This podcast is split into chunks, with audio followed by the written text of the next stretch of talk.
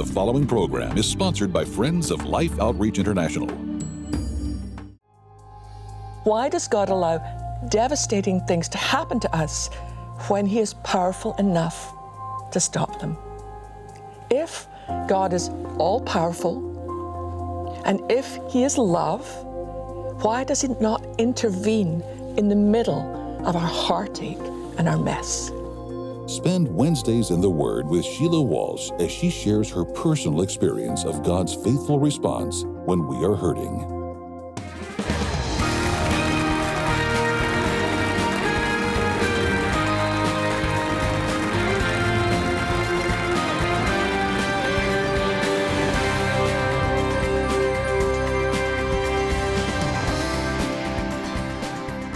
Hello, welcome to Wednesdays in the Word. I'm Sheila Walsh, and I'm so glad that you took the time to, to pause here for a few moments.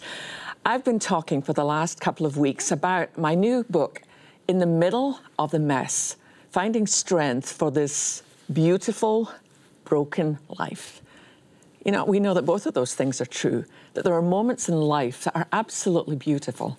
I'll never forget the first moment that I saw my son um, when he was just freshly born at 5.13 in the morning, thinking it was probably the most beautiful sight I'd ever seen.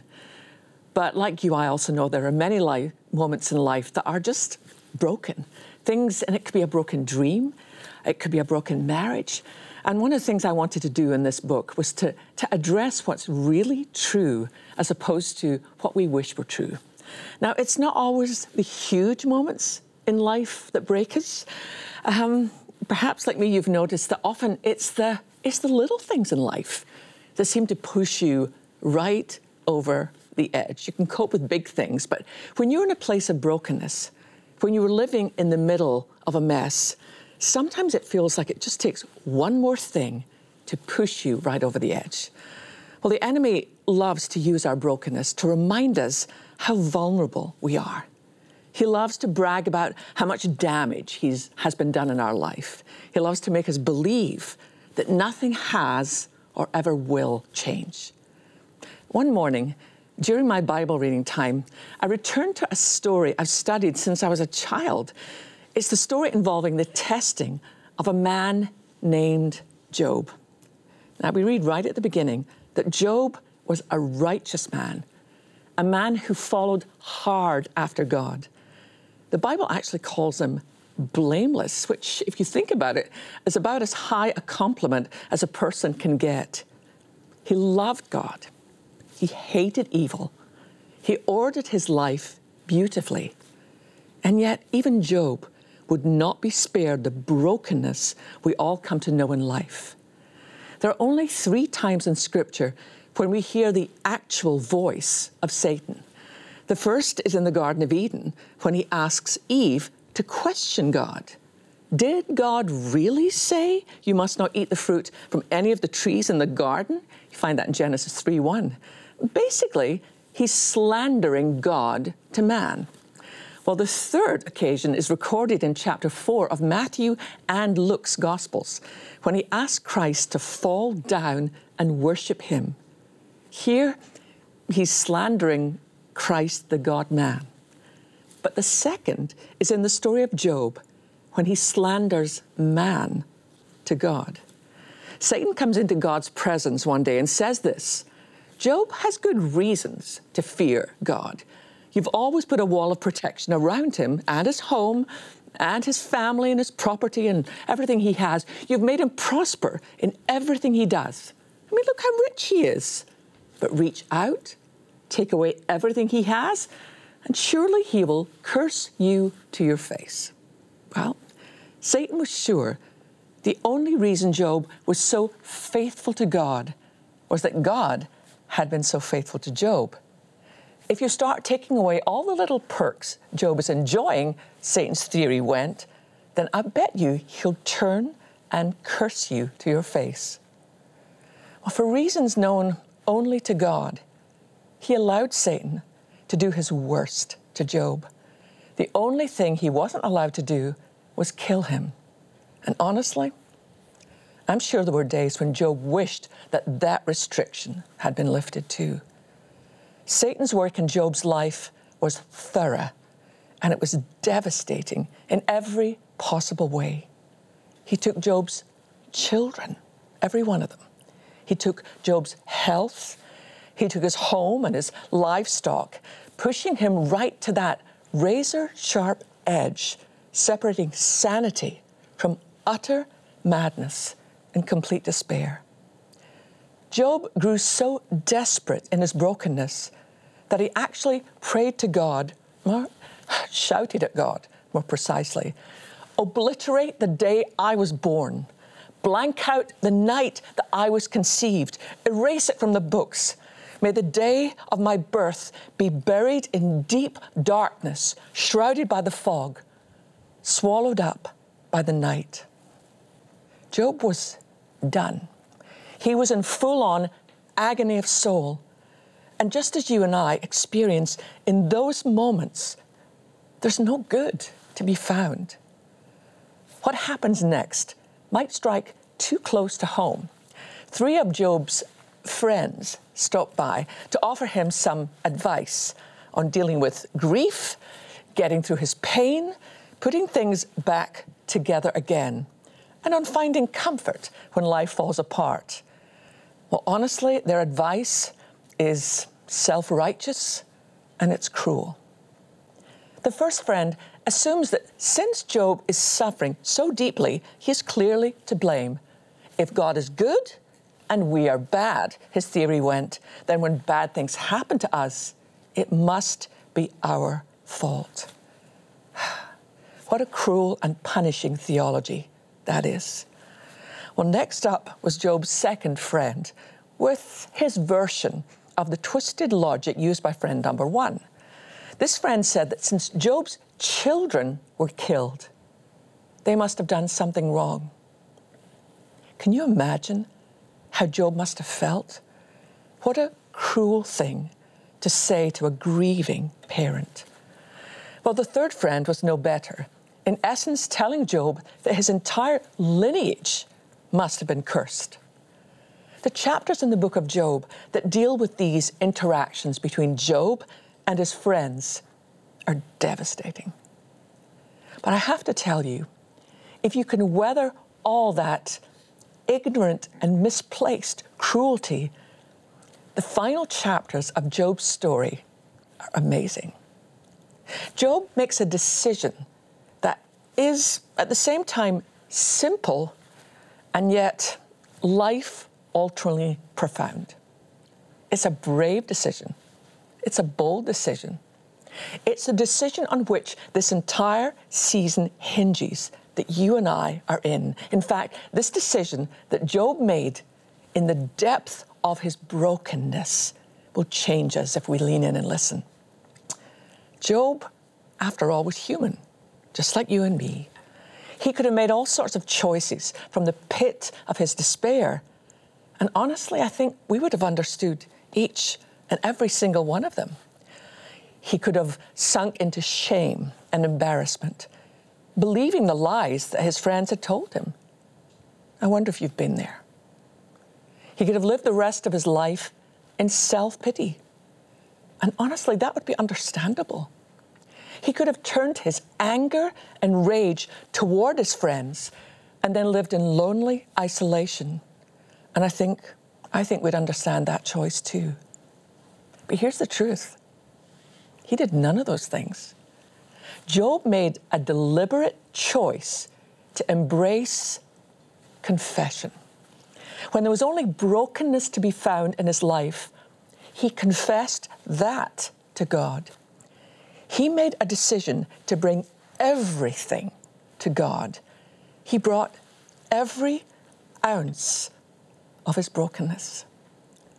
Confession is telling the truth out loud to our Father God, the one that we can always, always confide in. That's a choice that honestly will change your life. I grew up believing that if your own dad could turn against you, as mine did, I reasoned so could your Heavenly Father. That's a terrible assumption to make, and one that held me back from fully receiving the love of God for way, way too many years. So I would get up every day, stuff the pain down further in my soul, and I would just plow ahead serving God. It would take me many years to understand this simple truth. When you and I stop retreating into a place of pain and instead respond by taking those very wounds to God, we find the deliverance and the comfort that we so desperately long for. And that's precisely what Job did. And while it wasn't pretty, it was honest. Job shot straight from the heart with God. I have to imagine that Job was trembling in anger as he approached the Almighty. He was raw, raw confusion and despair overtaking his normal thoughts. He came to God and essentially, essentially begged this please, please help me understand this, God. In chapter 31, he asks God these questions Have I lied to anyone? Have I deceived anyone?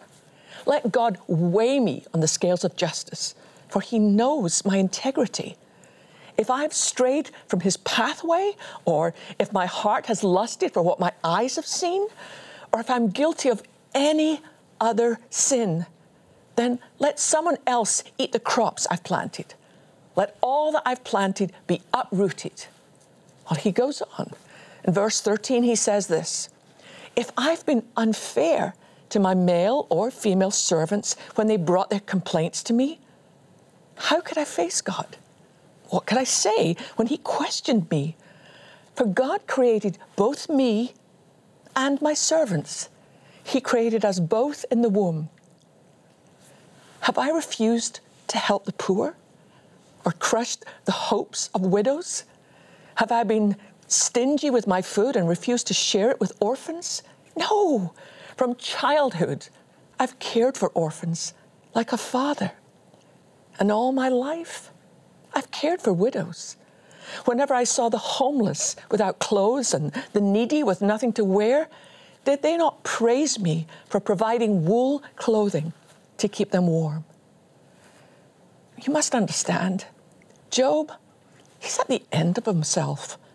What else could God have asked from him? He cries out, and he's desperate for an answer. He needs to understand why God has allowed this to happen to him. It makes no sense. If I've done anything wrong here, God, just tell me. How on earth am I deserving of all this? Honestly, friends, I think this is one of the greatest challenges to our faith. Why? Why does God allow devastating things to happen to us when He is powerful enough to stop them?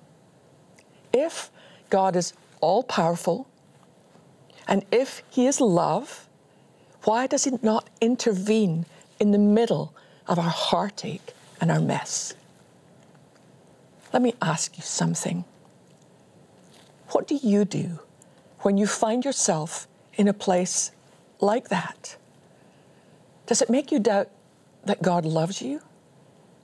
Does it make you doubt yourself?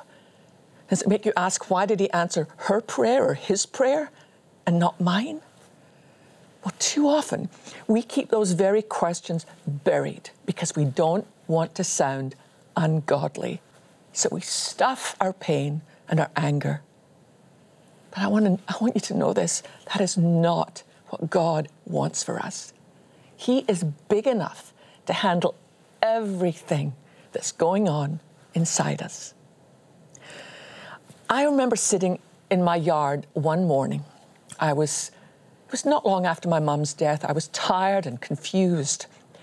And in the quietness, I heard God say to me, Sheila, tell me the truth. So I did. I told him the cold, hard truth. Lord, I said, there's so many things in my life that don't make sense. There's times when it seemed like you opened a door and then you just slammed the door closed in my faith. And those times leave me just wrung out. on and on I went that day, just pouring everything out to God. And do you know what happened? He received every last bit of it. He didn't shame me, He didn't scold me, He didn't tell me to be quiet. Instead, I felt almost as if heaven leaned in and my father said, Keep going. Tell me every last thing. So I did. I told him about my despair over losing my mom, over my dad's death, over my decades long pain. And I said to him, Do you know how scared I am sometimes? Do you know how small I feel? I talked and talked and talked and poured every last thing out that morning. I talked until there was nothing left to say. I cried until it felt like every tear was gone. And then I remembered that beautiful verse from Psalm 34 The Lord is near to the brokenhearted and saves the crushed in spirit. And I felt that. I felt this nearness to me, and I needed it so much. My shoulders kind of dropped, and I took a deep breath. The Lord was lifting for me what I couldn't lift myself. What started that morning in terms of my coming before the Lord with absolutely nothing held back has continued. I love to wake up every morning eager to get before my Father, wanting to connect to His heart. And during those times, I'll confess my anger, any confusion, any disbelief, any fear. And every time that you and I risk being honest with our Father, I come to understand that confession creates inside of us a greater capacity to receive His grace. I'd always been afraid of quiet before, not now. I love that space. That verse, be still and know that I am God, often comes to mind as I'm sitting in the presence of the Lord. And I turn it over in my heart and mind as I meditate on its truth. Do you know that be still in Hebrew means to let go, to release? That's what the Lord says to each one of us. Don't hold on to everything that's causing you so much pain. Are you willing right now? Because your struggles, your mess, it's different than mine. But if you're afraid to say to God what's really true in your life, I want you to know there is no safer place than coming before your Father and unloading everything. Because the trouble is, if we don't unload on the Lord, we're going to unload on somebody. So often it's just those little things that will spark, you know, some kind of fire inside of us and we'll unload on someone we love. But I've discovered when we let all fear, all frustration go, what you'll hear God saying is, I'm here. I'm near. I'm God, and I love you right now. Not just on your good days, not just on the days when you feel like worshiping, but on the days when you feel like burying your face in the carpet and there's nothing good left in you to say. God is not a distant, distant God. He's a very close Father. Maybe you're watching this and you think, you know, I don't even go to church because I'm not a religious person. Well, that's great news because neither am I. God is not interested in religion. What He's interested in is relationship. God wants to know you, and that means all of you. And here's what I love, what I've discovered. When you are known, when you are loved, you're able to reach out to others who are desperate let me show you something, and I'll tell you a little bit more of what I mean. Would you watch this?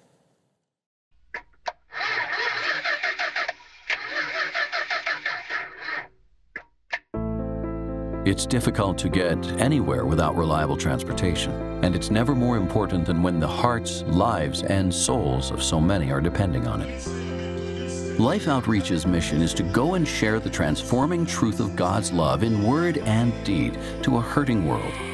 Whether our missionary partners are leading someone in prayer to receive Christ, helping rescue children from human trafficking, delivering relief goods, providing medical help, or drilling water wells, they are all part of sharing the gospel, and they all depend on some form of transportation to successfully complete their mission. And when their vehicles can no longer meet the challenge because they are simply worn out and in constant need of repair, the missionaries' work will suffer. But more importantly is knowing that the people will suffer. These precious children that are seated around me today, they've never had anything but water out of the rivers and the canals. So today we have a great opportunity to provide them with clean water. But we need transportation. We need to upgrade our vehicles. We need other vehicles so that we may continue to drill wells throughout this country. Thank you so much. Without the proper transportation, all of our efforts to help those in need can be severely hampered, if not completely shut down. Transport Life is our way of keeping the pipeline open for the love of Jesus to flow forth in word and deed. You know, if you're a partner with us or you've watched our program for some time, you'll be really aware of several things that are passionate commitments of our heart. Feeding children who are hungry, being able to bring food to them on a daily basis is huge to us. Drilling water wells, water for life, going in and rescuing those who have been trafficked in all sorts of parts of the world. But the one thread through every single thing that we care about is we need to get to those people. You know, it's not enough to, to be able to raise money for um, Christmas shoes or for food or to be able to raise the money to, to, to drill a well if we can't get to the places that we need to get to. And I've had the privilege on some of our trips of seeing just how desperate the need really is. When we were in certain parts of Africa, the roads are desperate. I mean, there's times when I thought we're not going to make it. A, because the roads are so bad, but B, because the vehicles are so old. And so, what our goal is, we want to be able to reach 1.1 million to provide 71 vehicles. They need them and they need them now. They need all sorts of vehicles. They need buses to get those children who've been rescued to school where they can begin to learn again the value God has placed in their lives. We need vehicles. We need trucks to get to where feeding programs are. We need to be able to get um, the drilling rig right to the place where it needs to be. In India, believe it or not, we need motorbikes because that's the only way they can reach some of the most remote villages to show the awesome movie about the life of Christ. The one constant in every single appeal we will ever bring to you is this we need to get to the people. And the only way we can do that is would you stand with us now? And make it possible. Some of our partners, I mean, have come on trips and have said, gosh, that wouldn't even survive on an American road. But I have been there in Africa and looked at lines of children absolutely lined up, standing in the hot sun for a long time because they've been told that today they're going to get a hot bowl of nutritious food. How hard, how heartbreaking would it be if we had the food here and we had the children here and we cannot connect the two? And the way we do that is by providing transport. It is needed now, and we can all do something. You can give a gift of 40, of 80, of $120. Some of you, some of you are able to give $1,000. We so want to be able to meet the needs. So, would you go to your phone? Would you call that number on your screen? Would you give the absolute best gift of your life so that we can be able to bring life to those who really need it the most? It's a missionary's nightmare having life saving relief supplies in your hand and no way to get it to those who are suffering. Some of the vehicles so vital to our outreaches are completely worn out and must be replaced. And in some critical areas, no transportation is available at all. Life's mission partners have immediate and urgent needs to transport life saving supplies to children and families in remote locations. An additional $1.1 million is needed to purchase 71 vehicles, large and small. Your gift of $40, $80, $120, or $1,000 will help purchase these vehicles and provide life saving food, clean water, medicine, and the good news of Jesus to people in need. With your gift of any amount, be sure to request The Sweetest Name Classic Hymns CD with a booklet containing the history behind the hymns for all 12 songs. With your gift of $120 or more, please request the NIV Super Giant Print Reference Bible, ideal for anyone looking for a Bible that's gentle on the eyes. Finally, please prayerfully consider a gift of $1,000 or more to help transport life, and you may request our beautiful Determined Eagle bronze sculpture. Please call, write, or make your gift online.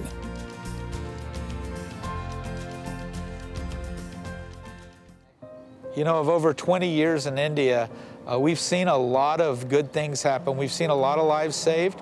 I remember one time hearing you, Betty, say that you were in Africa and you saw this truck go by with life saving food on it. And you didn't see a truck. You said you saw children being saved, you saw lives being fed. And that's exactly what I see when I see transportation but I have to tell you, my heart still sees a lot of children that are dying on a daily basis. And the only thing that stands between us and them is transportation. We need your help in Operation Transport Life. If you'll simply go to the phone, make a gift today, what you'll do is you'll help me and you'll help missionaries like me all over the world to reach out and go the distance to where these suffering children are. You are a vital part of the solution. You are a vital part of the plan, and we need your help today. Please support Operation Transport Life. Thank you so much. And if the lines are busy, if the phones are busy, please keep trying. Everything else we do at life doesn't make a difference if we can't get to the people. Transportation is vital. It might seem like, well, that's a strange thing for you to be asking for, but it's really not. If you look at it, you know, here are the people with their needs. Here we are. And the thing that links us together is transportation. So please go to your phone, make the best gift you can possible, and we're going to get the help and the hope that these people so desperately need. And remember, we're here for you too. If you have a need, if you feel alone, we're here for you. So I'm Sheila Walsh saying thank you so much for being with me on Wednesdays in the Word, and I'll see you next time.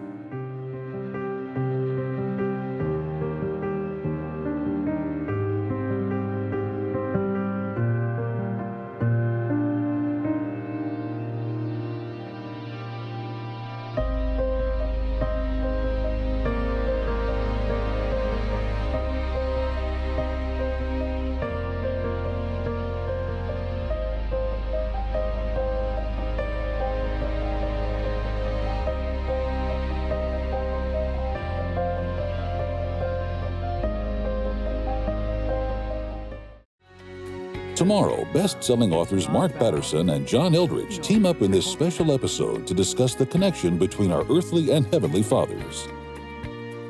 Life Today is made possible by the supporters of Life Outreach International. Your gift will be used exclusively for the exempt purposes of life. The ministry features specific outreaches as examples of the programs it supports and conducts. Gifts are considered to be without restriction as to use unless explicitly stipulated by the donor. The ministry is a member of the ECFA.